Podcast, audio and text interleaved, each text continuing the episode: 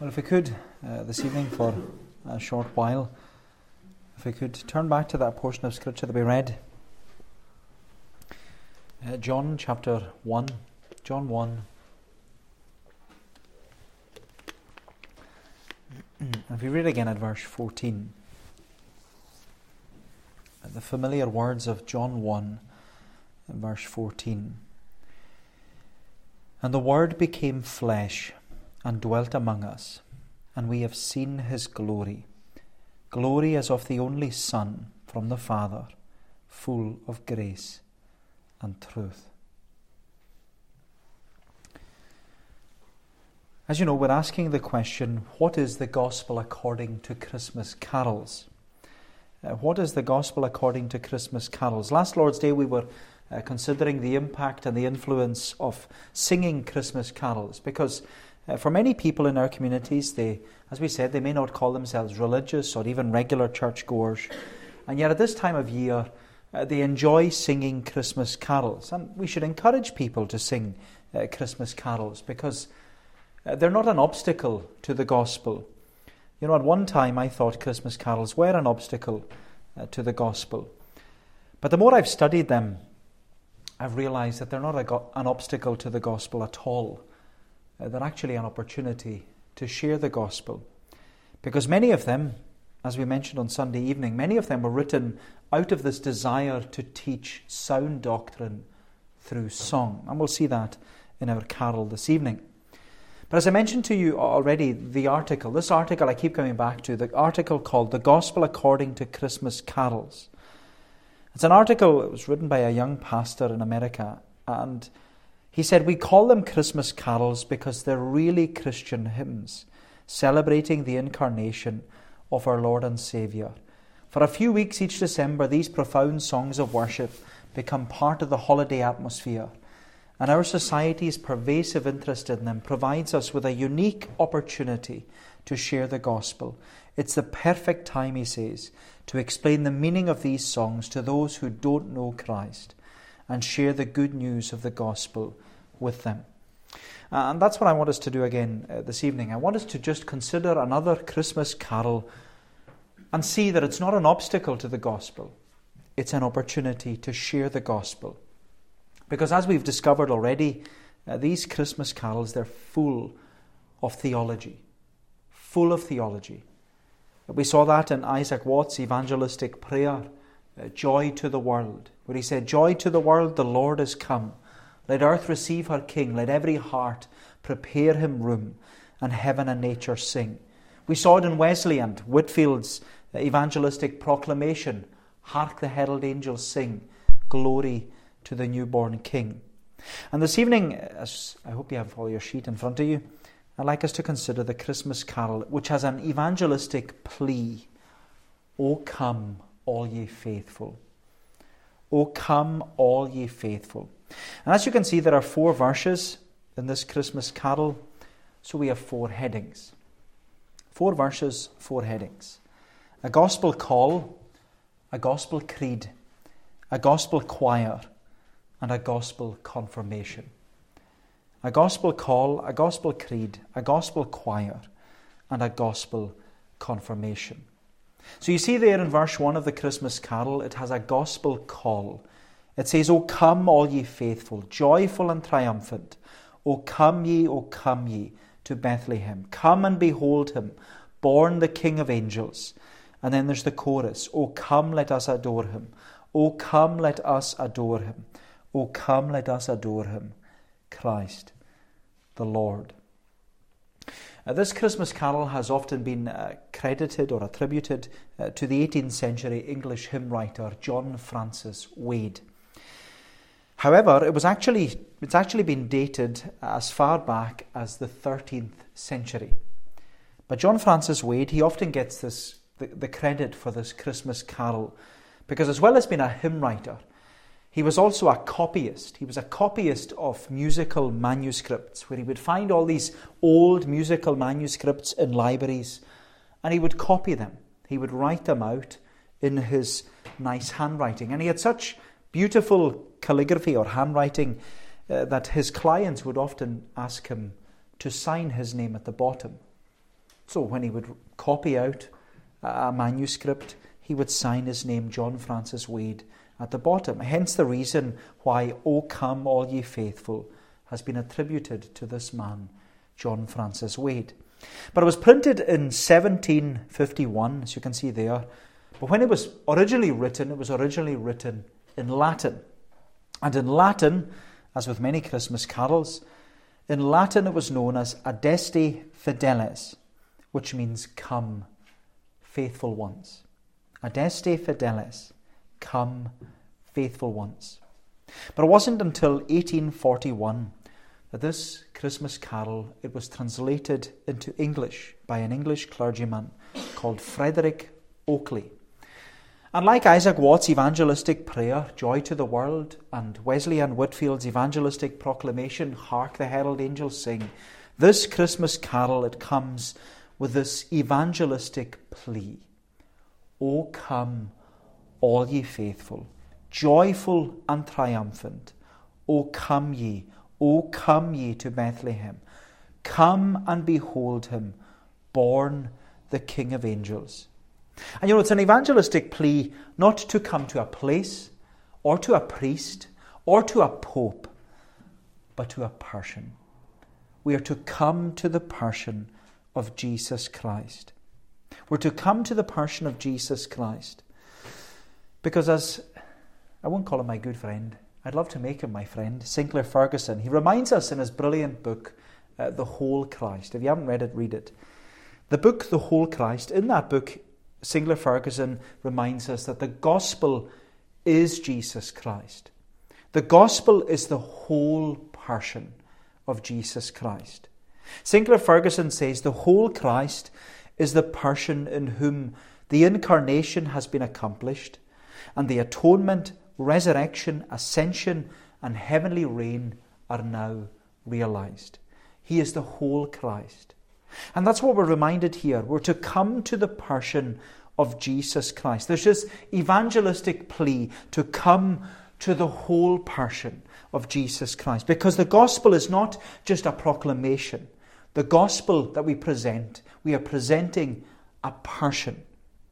And as you know, this gracious and, and glorious gospel invitation to come, we're to come to the person of Christ. And that gospel invitation, it's issued throughout the Bible more than 500 times.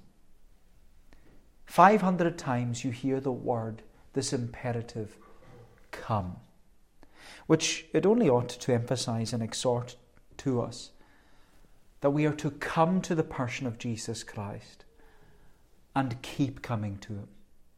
We're to come to the person of Jesus Christ and keep coming to him. Is that not why Isaiah said in Isaiah 55, you probably learnt it as a child Ho, everyone who thirsts, come. Come ye to the waters, yea, come. Buy wine and milk without money and without price. And as Isaiah goes on, he says, Incline your ear and come to me. Hear, and your soul may live. We're to come to the person of Jesus Christ and keep coming to him. It's a gracious and glorious invitation. Because as the Bible says, as our Bible concludes in the book of Revelation, it tells us that the Spirit and the bride say, Come. Let the one who hears say, Come. And let the one who is thirsty come. In fact, it was Jesus, as you know, he issued that great invitation Come unto me, and I will give you rest. And so we're to, we're to come to the person of Jesus Christ and keep coming to him. And you know, the test of faith, the test of faith is that we keep coming to him. That's the test of faith. The test of faith is that we keep coming to the person of Jesus Christ. We keep coming to Him with our sins and with our shortcomings. We keep coming to Him with our burdens and all our baggage. We keep coming to Him with all our heartaches and all our heartbreaks. We're to keep coming to the whole Christ. We're to come to Him and keep coming to Him. We're to come to Him and keep coming to Him. And you know, but the one thing I've often struggled with about this Christmas carol is the opening line O come, all ye faithful. You know, the truth is, if you're anything like me, you don't feel faithful. You don't feel faithful. You feel more like a failure. You feel more you can associate with Asaph in Psalm 73 that we were just singing. We can say what Asaph said and sang My flesh and heart doth faint and fail, but God doth fail me never, for of my heart God is the strength and portion forever. We struggle with the, this gospel invitation, O come, all ye faithful. Maybe we'd, we would love it more if it said, O come, all ye failures. But the thing about this gracious and glorious gospel invitation, and we know this, the qualification for coming to the person of Jesus Christ and the qualification to keep coming to Him is not, Am I good enough? Or am I worthy enough? Or am I faithful enough? No, the qualification is Am I fainting? And am I failing? Am I worried? And am I weary? Am I burdened and backslidden? Am I distressed and distraught? Am I anxious or apprehensive? Am I tired or troubled? Am I struggling with sin or sickness or suffering or sorrow? And if I am, if I am struggling, then I must come to Him. I must come to the whole Christ and I must keep coming to Him. I must depend upon Him and Him alone because it's not that we are faithful. Oh no, it's that He is faithful. That's why there's this great and glorious gospel invitation to us. Again tonight, we're, we are to come as the Lord's people and keep coming to Him. That's why He says, O come, all ye faithful and how are we to come? Joyful and triumphant. O come ye, O come ye to Bethlehem. Come and behold him, born the King of angels. O come, let us adore him. O come, let us adore him. O come, let us adore him. Why? Because he is Christ, the Lord. And so we see, first of all, a gospel call. Then, secondly, in the second verse, we see a gospel creed a gospel creed.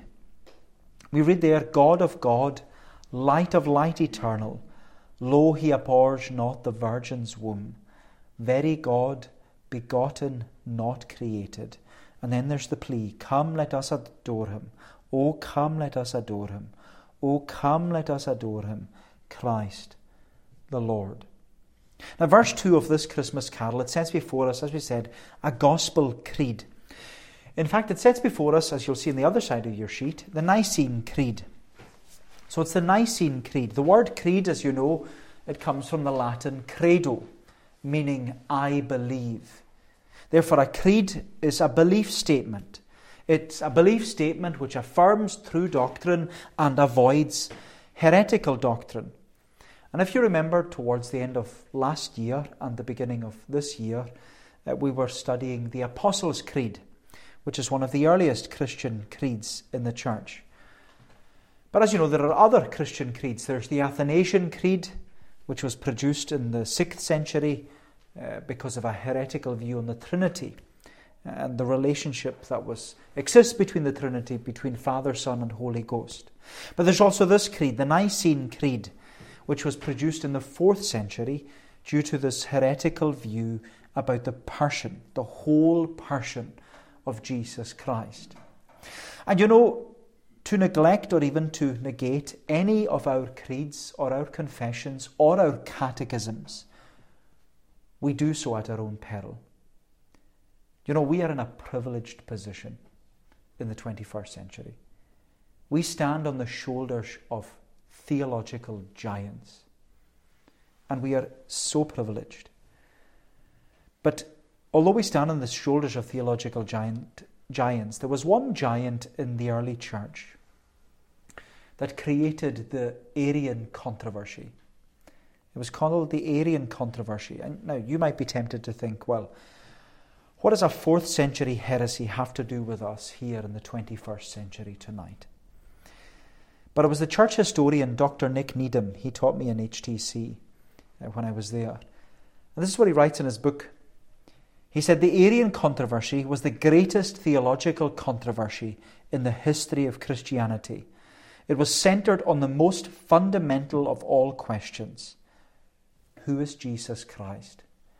Is he God in flesh or is he a created being? Is he God in flesh or is he a created being?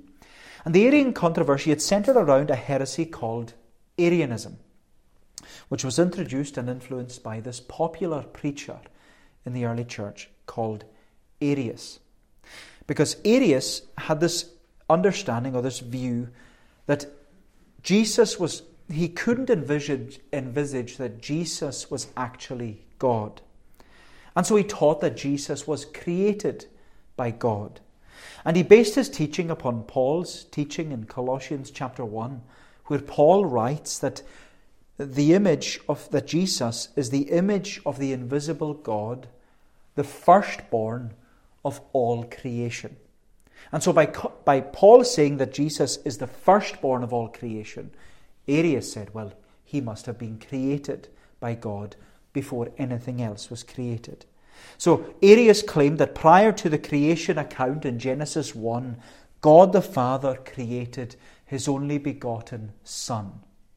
In fact, Arius argued that Jesus could not possibly be God because that would mean that there are two gods. How can a God create another God? And you know, as you can appreciate, it gets quite confusing. Which is why we should always be so thankful for our creeds and our catechisms and our confessions, which teach the truths of Scripture. But the Arian controversy it came to a head in the year 325 AD. 325 AD. It was when Constantine, who was the first Christian emperor, emperor over the Roman Empire, he sought to unite the whole church by calling together the first ecumenical church council, and he called it together in Nicaea. And he brought together over 300 church leaders to discuss and to debate Christology, the doctrine of the person of Jesus Christ.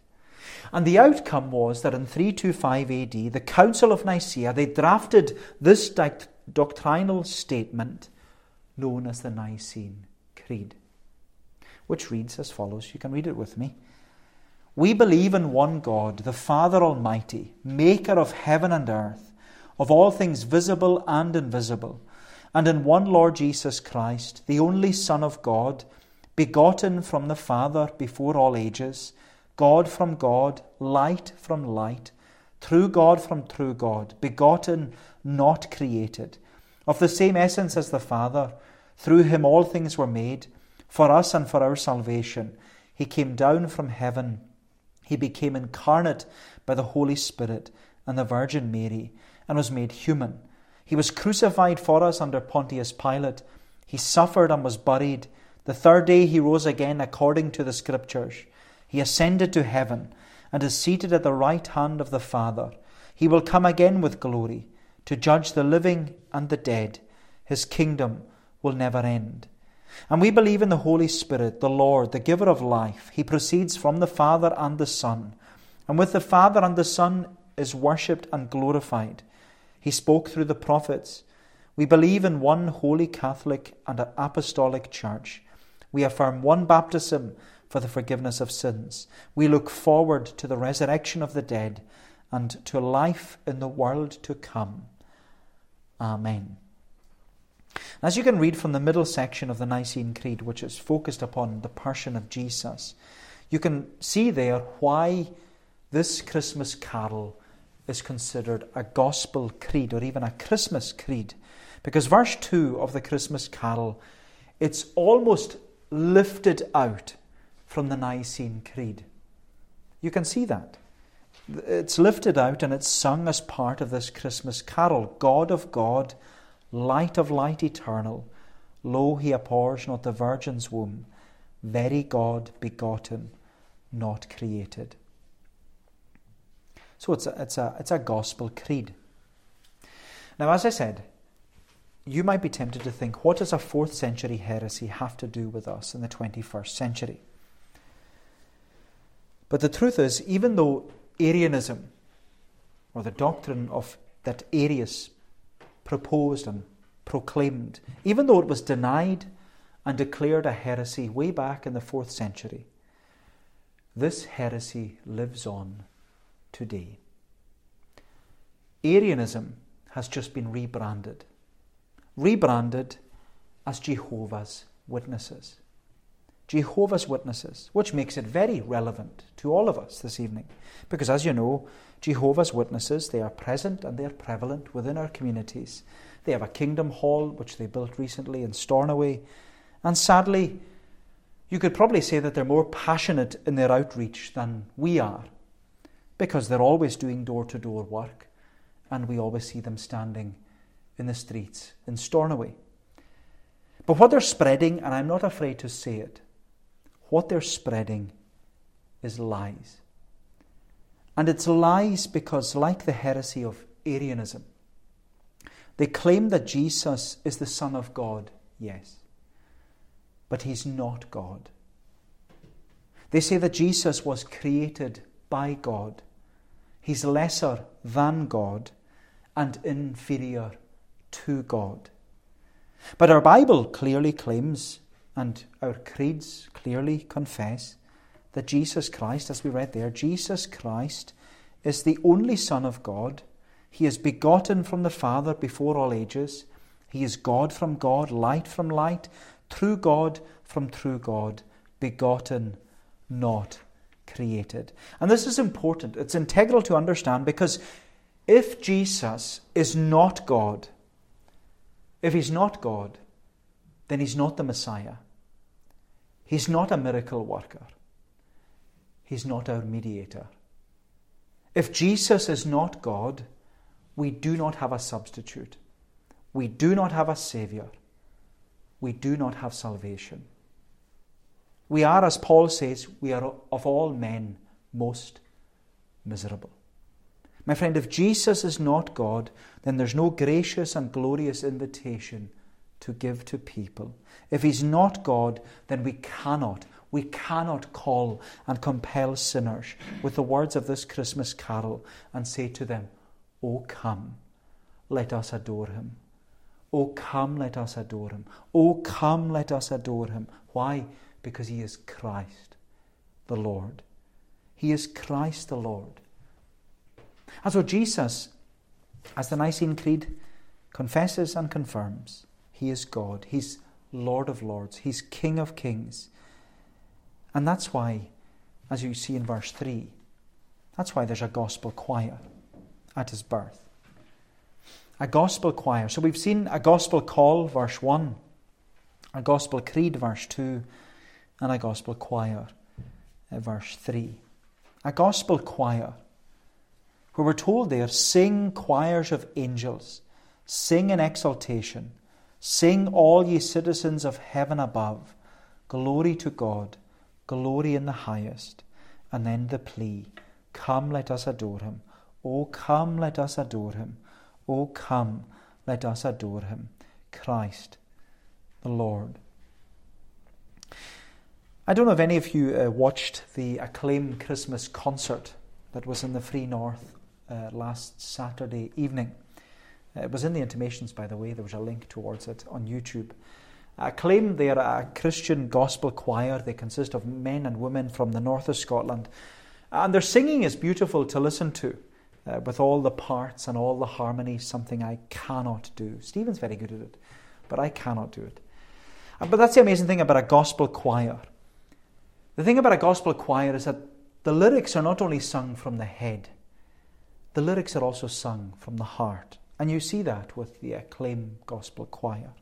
There's this promotion and praise in their singing, there's acclaim and adoration in their singing, there's exaltation and exhortation in their singing. And that's what we see here, even in verse 3 of this Christmas carol. There's this exhortation to sing, to sing with exaltation. That's what we're told. There's this imperative sing choirs of angels, sing in exaltation, sing all you citizens of heaven above. Glory to God, glory in the highest. We're told again and again sing, sing, sing. We're to sing with the choirs of angels. who, as we saw on Sunday evening, they sang at the birth of the Saviour. They sang glory to God in the highest, and on earth peace, goodwill towards men. We're to sing. We're to give glory to God. We're to ascribe and attribute worth in our worship. Because that's what worship means. Worthship. Worship is worthship. We're to ascribe and attribute worth. All the worth to the Lord. Because He's worthy of our worship. He's worthy of all glory, honour, and praise. So we're to sing. Sing, sing, sing. And we're to sing because you know the singing is good for you. I probably mentioned this to you before. Singing is good for you. It's not only good for you as you worship God in your heart, but it's also good for your head as you worship God in your head because singing is scientifically proven to improve your mental health. Singing is scientifically proven to improve your mental health. And you know, this is something that's repeatedly picked up on in the Psalms, time and time again. It's good for us to worship the Lord. It's good for us to sing praise to the Lord. It's good for us. The psalmist says time and time again, it's good for us to ascribe and attribute worth to the Lord. It's good for us. And you know, it's so true, isn't it? Because when we're at our lowest, when we feel we're at our weakest as Christians, when we feel vulnerable as the Lord's people, when we feel far away from the Lord, you know, it's then, I often think, it's then we should stop sinking inward and start singing upward. Stop sinking inward and start singing upward. It always reminds me of Martin Luther.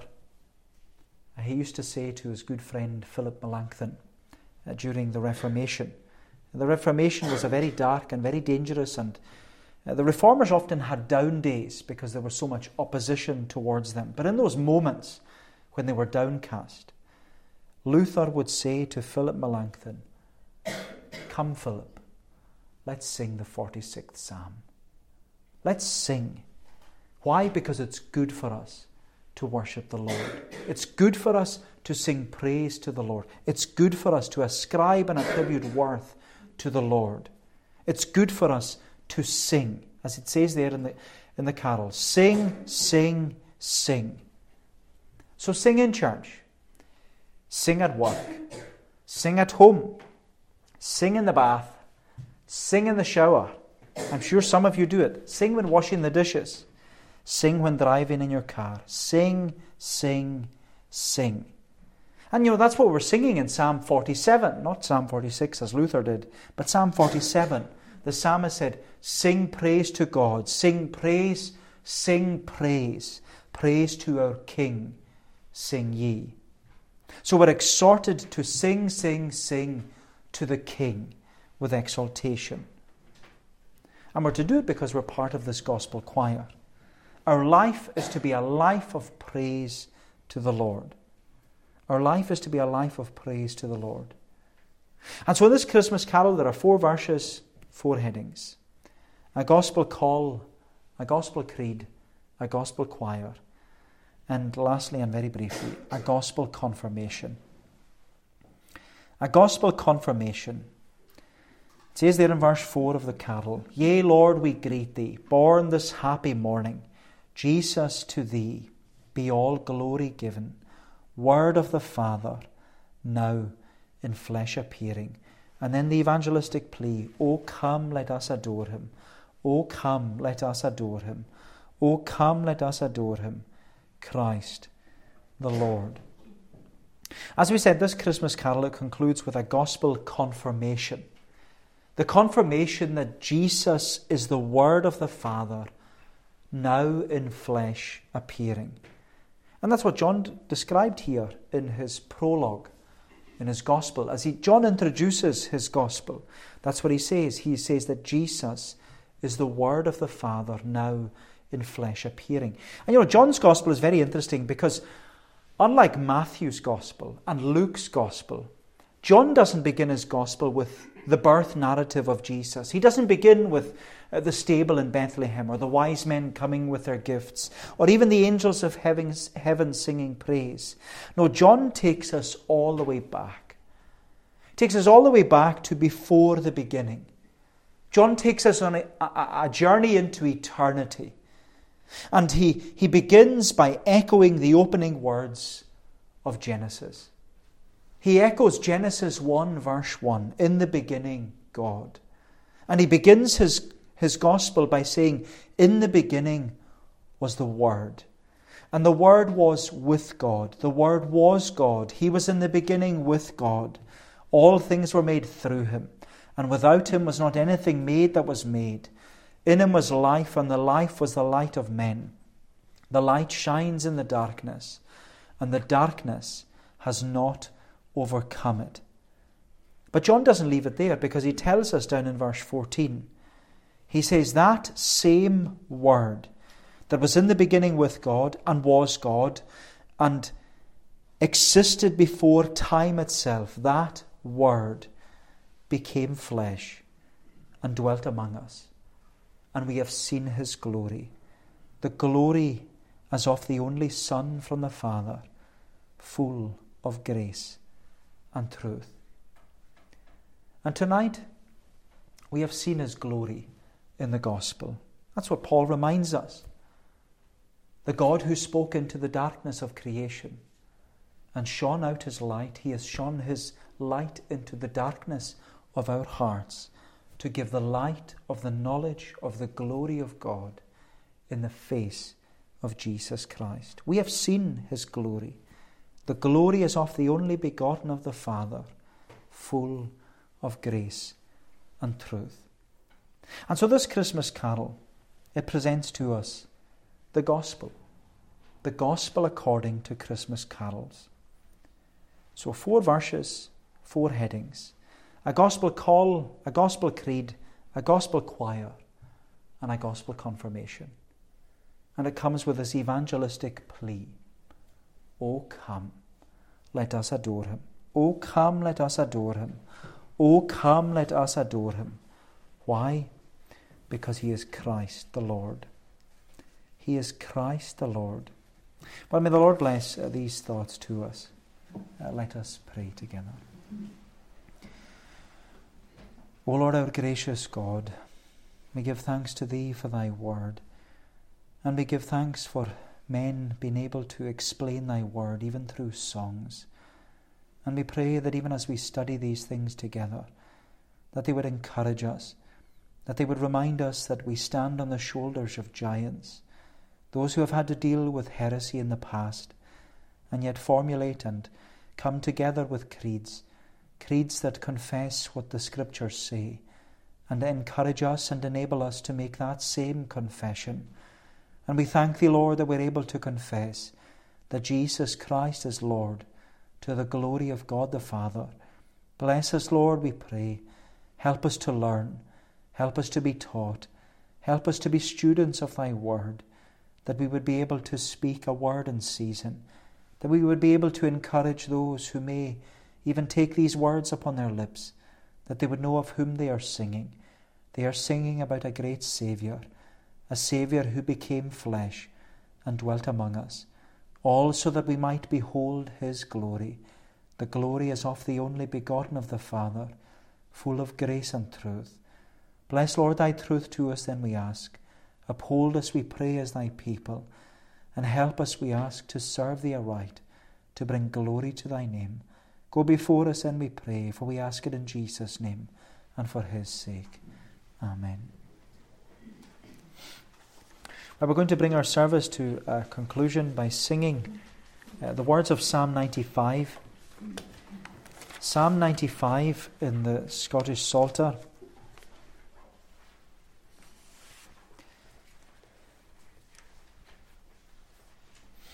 Psalm 95, page 357.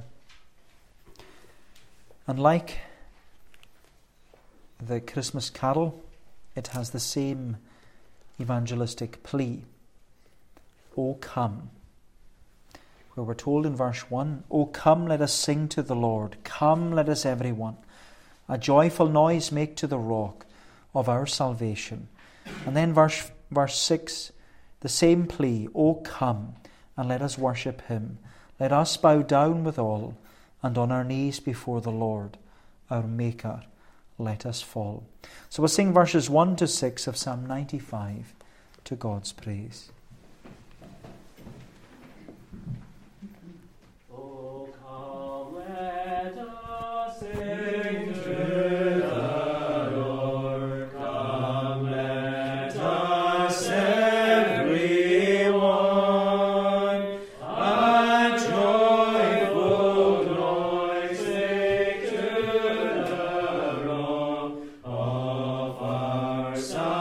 Jesus